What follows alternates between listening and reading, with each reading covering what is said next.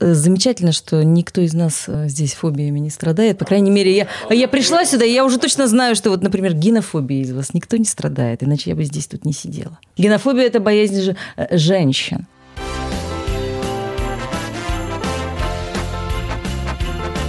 Коко, Коко. Три, два, один, поехали! Это Кукуха сказала «Поехали» – аудиоподкаст про психиатрию. Слушай нас на всех платформах, где есть аудиоподкасты. Это Кукуха сказала «Поехали» подкаст о психическом здоровье и отклонениях. Чтобы поддержать нас, подпишись на Кукуху на той площадке, где слушаешь подкасты, а также расскажи о нас своим друзьям, знакомым. Им тоже может быть очень интересным. За столом сегодня врач, психиатр, психотерапевт Павел Сбродов, Елена Золотова, Игорь Нойштарт и я, Александр Албатов. Все мы чего-то боимся, это нормально. Если не боимся ничего, то это определенно звоночек и э, повод задуматься. Однако иногда страх носит своего рода э, иррациональный характер и вызывает э, всячески неадекватные реакции. Такие состояния называются фобией. На них мы сегодня и остановимся. А есть фобии у кого-то из присутствующих здесь? Сейчас разложили карты и такие Да-да-да-да-да, вскрываемся. вскрываем. Есть ли у кого-то какие-то фобии? А, Просто, давай- да, давайте повод для, нач- для начала, что мы считаем фобией, потому что какие-то страхи 100% есть. Смотри, опять же, э, патология и норма. Иррациональный страх. Страх — это нормально, страх — это защитная функция, страх — это то, что нам помогает вы- выживать. Человек, полностью лишенный страха, погибнет вот на первой же дороге, на перекрестке, потому что что я буду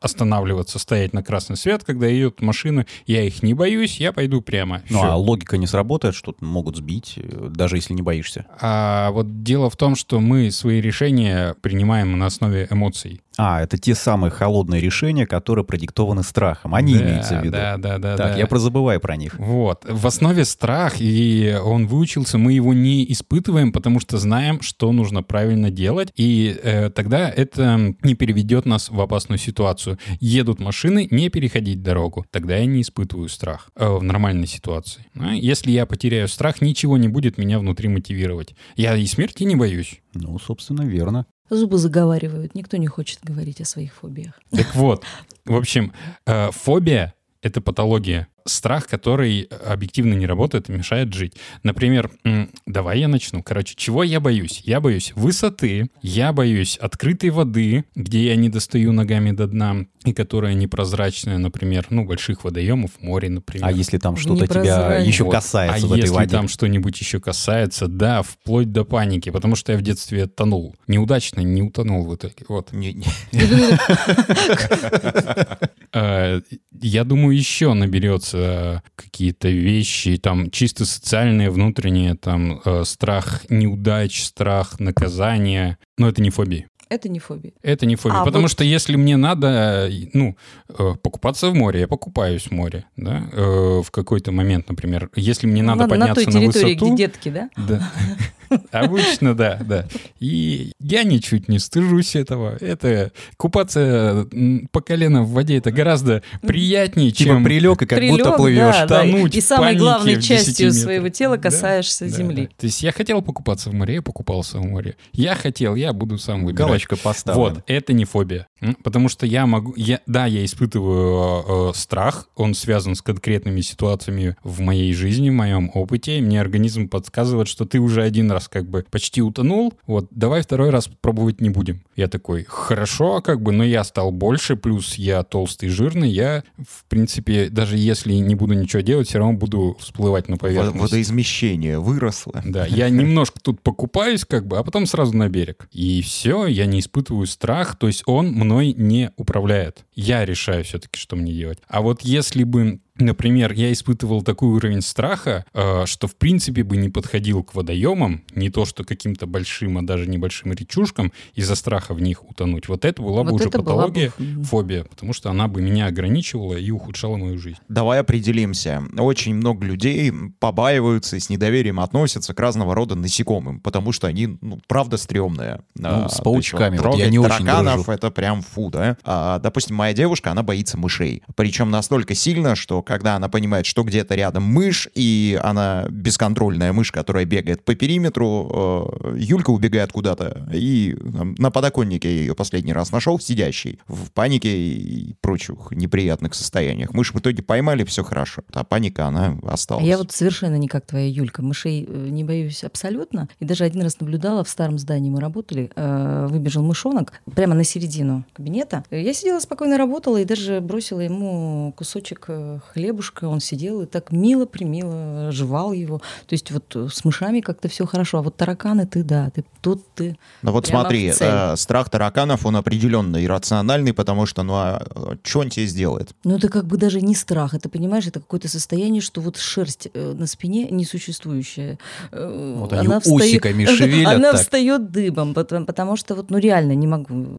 Петр Первый, кстати, тоже боялся тараканов, Э, и это, не была то, это не то, что страх, это такое желание просто вот отгородиться и существовать. Пусть они вот там вот параллельно, пусть они живут ну, где-то вот там параллельно э, и не пересекаются никоим образом со мной. У меня с паучками похожая история, но вроде бы сейчас понимаю, что если резко появляется где-то, вот идешь ты через заросли, да, на природе, появляется резко какой-то паучок где-нибудь перед тобой, ну, передернет, но, в принципе, так вот, что... Не, пауканы хорошо. А, Нет, они- жела- желание, к чтобы кто-то жил где-то отдельно, и мы их не видели, это фобия все-таки, вот, э, скорее всего.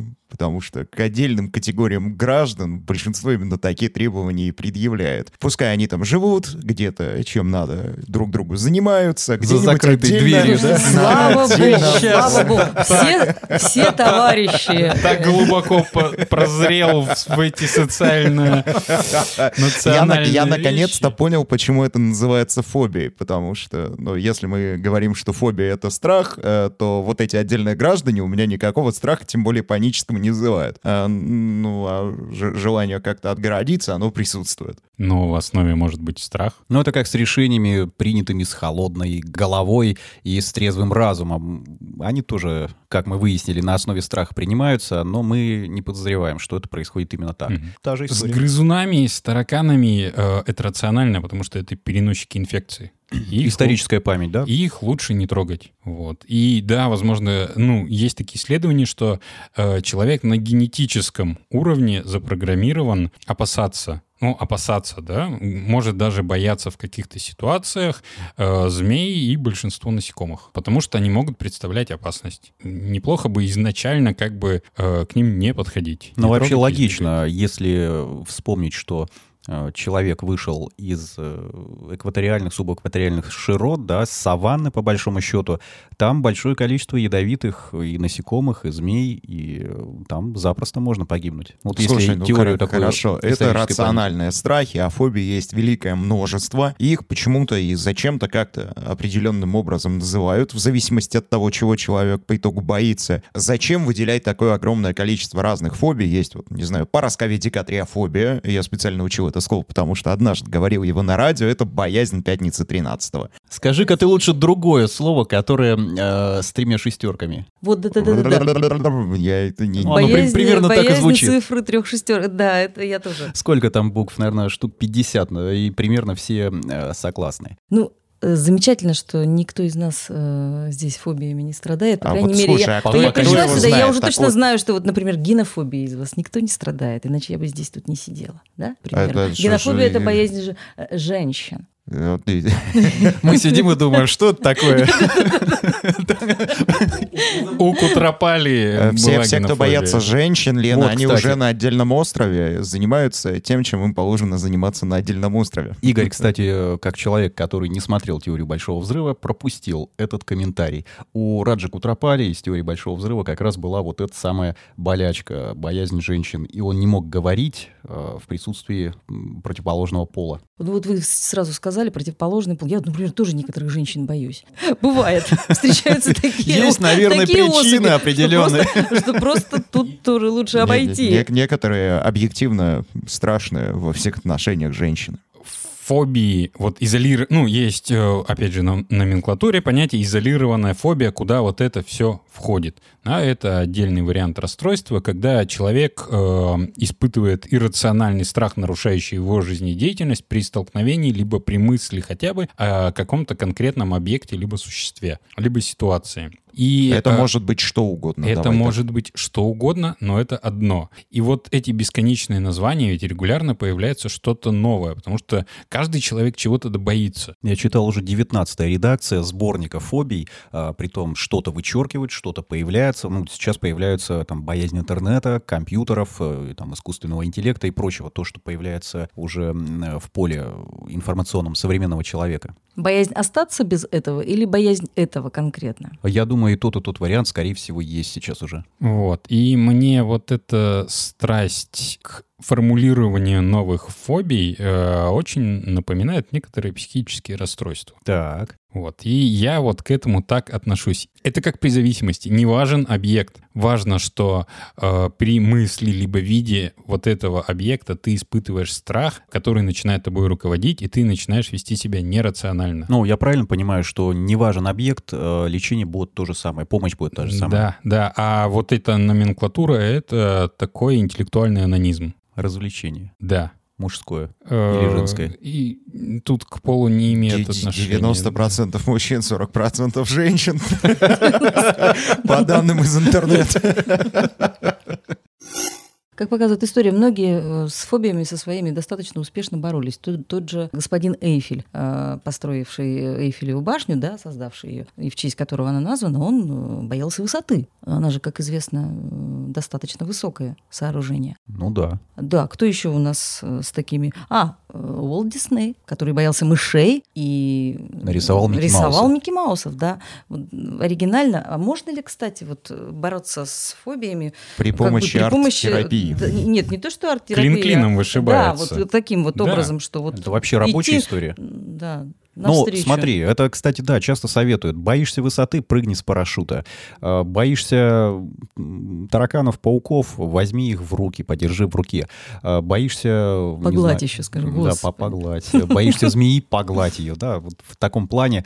э, Можно ли так делать? И вообще это здоровая история. Принесу вам на следующий подкаст парочку мадагаскарских тараканов, будем гладить все. Вот, пока не я отойдет. обожаю Можно я не мадагаскарских приду? тараканов.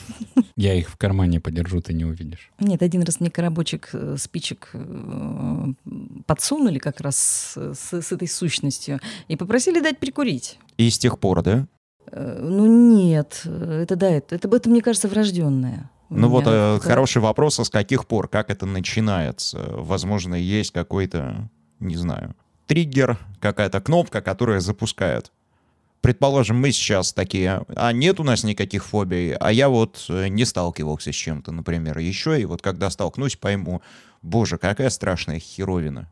Возможно, да, ты именно так и отреагируешь. Важно, что ты будешь делать дальше. Это чем-то похоже на аллергию.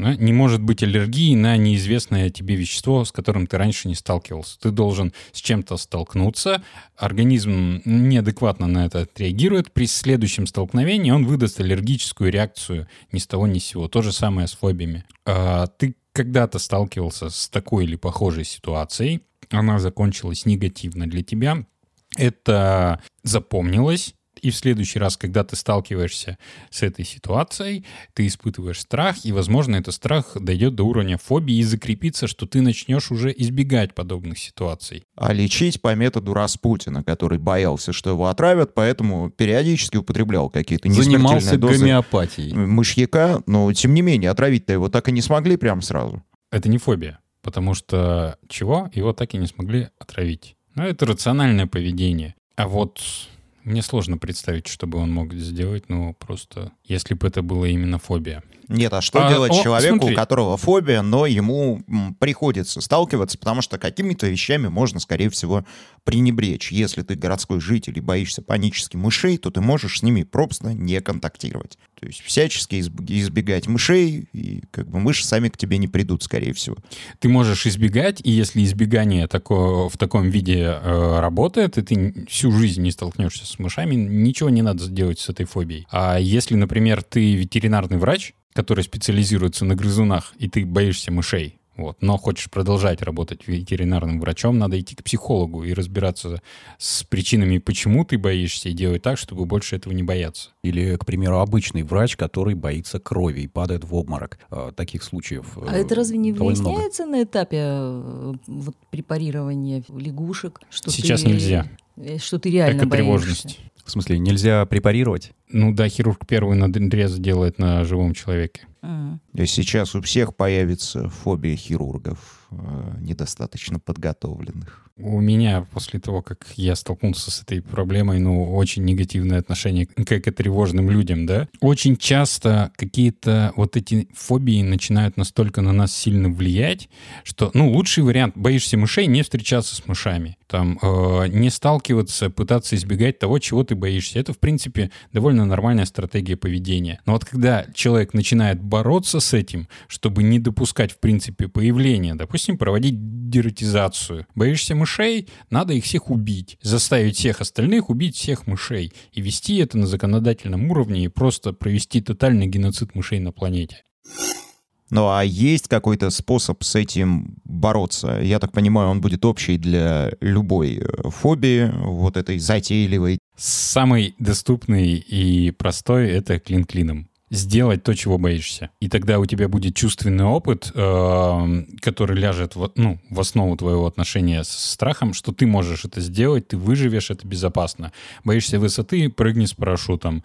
Э, боишься глубины, заплыви далеко-далеко. Ну, лучше со спасательными какими-то штуками. Боишься мышей, заведи себе мышь. У меня девушка так сделана, теперь она не боится мышей, вот, а поняла, что ей просто не нравится их запах. Ну, теперь м- мышь живет в другом доме. А, боишься летать на самолете, это очень распространенная штука. Специально полети куда-нибудь на самолете. Вот прям специально, без иной другой цели, кроме как получить этот опыт. Если это не сработает, нужно идти к специалисту. Нервный срыв не заработаешь таким образом? Ну, то есть ты стресс колоссальный испытываешь. Важно, что будет дальше. Стресс, как ты, ты делаешь то, чего панически боишься. Конечно, будет, будет страшно, но весь смысл в том, что ты преодолеешь все эти эмоции, э, ты придешь потом в нормальное, спокойное состояние, и ты выживешь. С тобой не случится никакой катастрофы. И, как правило, фобия изолированная на этом, она пропадает.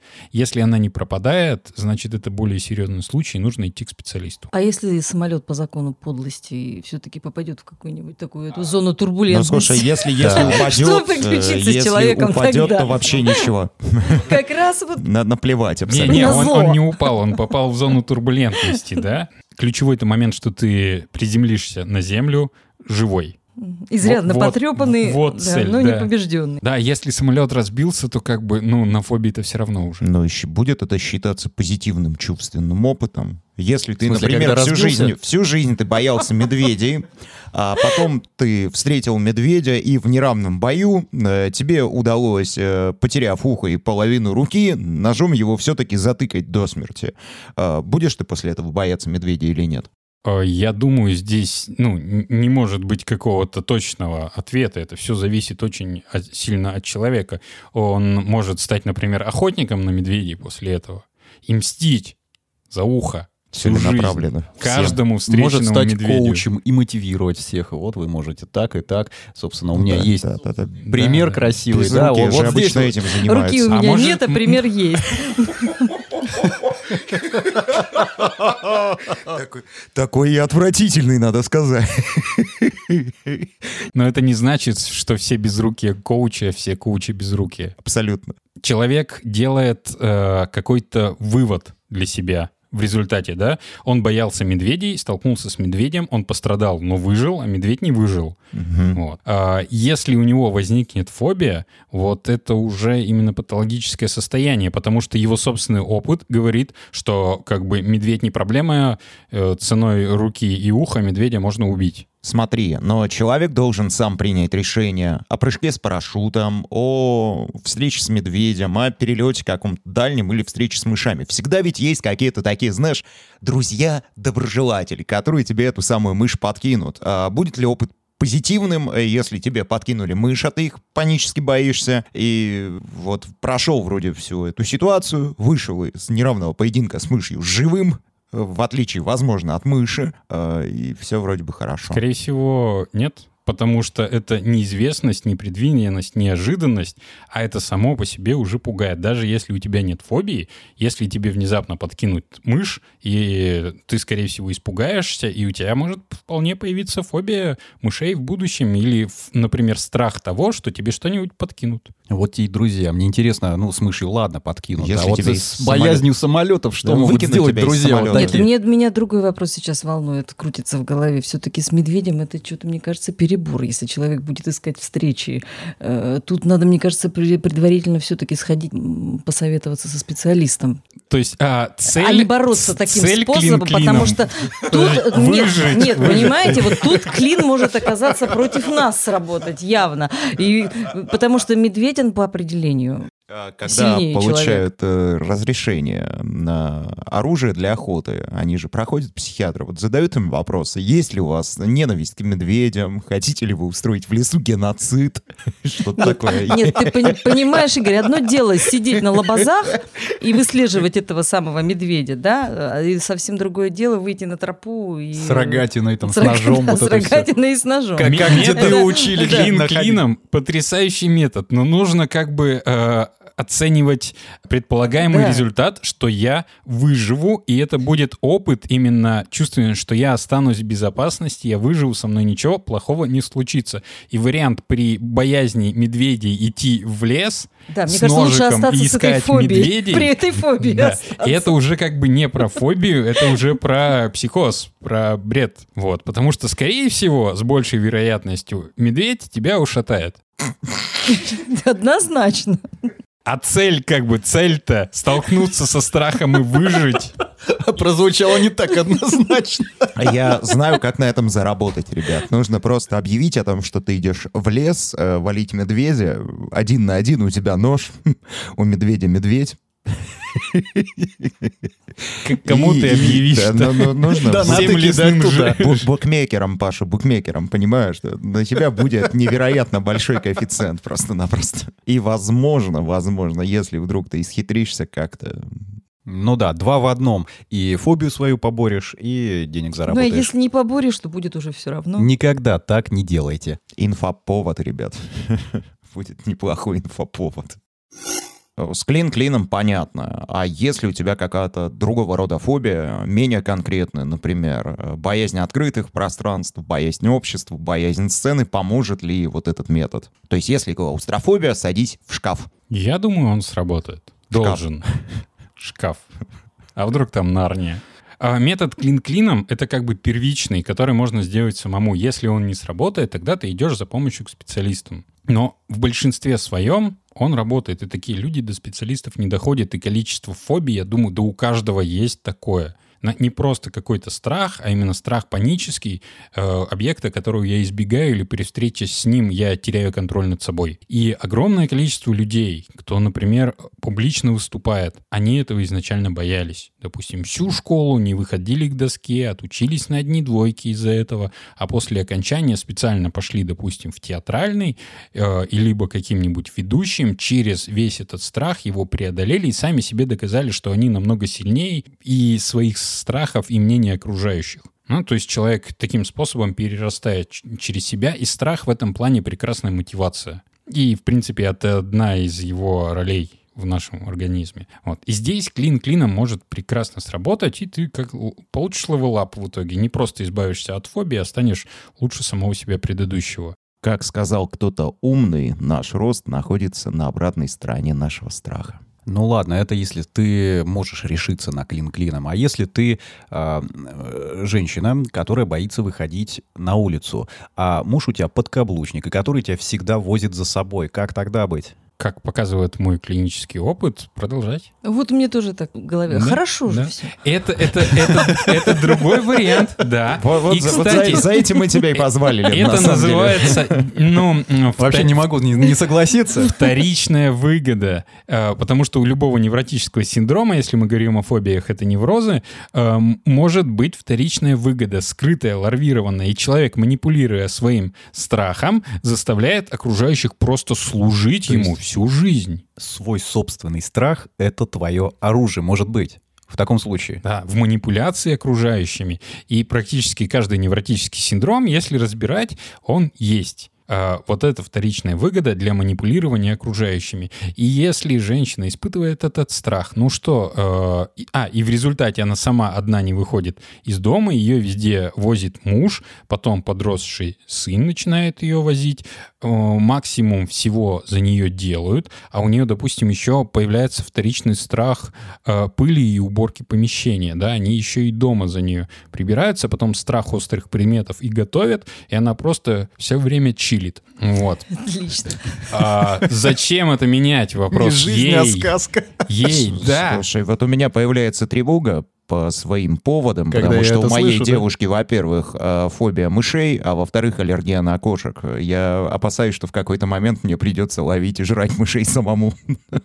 У меня была очень короткая терапевтическая сессия по поводу социальных фобий, и в будущем как бы я испробовал этот опыт на других. В общем, именно такая ситуация, да. Женщина уже в солидном возрасте, взрослый сын и муж все за нее делали. Она реально вообще все время чилила на вайбе. Ей периодически приходилось испытывать страх, демонстрировать его окружающим. И вот, значит, мы сидим, все это с ней обсуждаем, и тут она приходит к выводу, что м, а зачем я себя-то мучаю? И страх-то этот испытываю. Я могу просто им говорить, что я боюсь. И все, я ее потом видел, счастливейшая женщина, она как королева живет.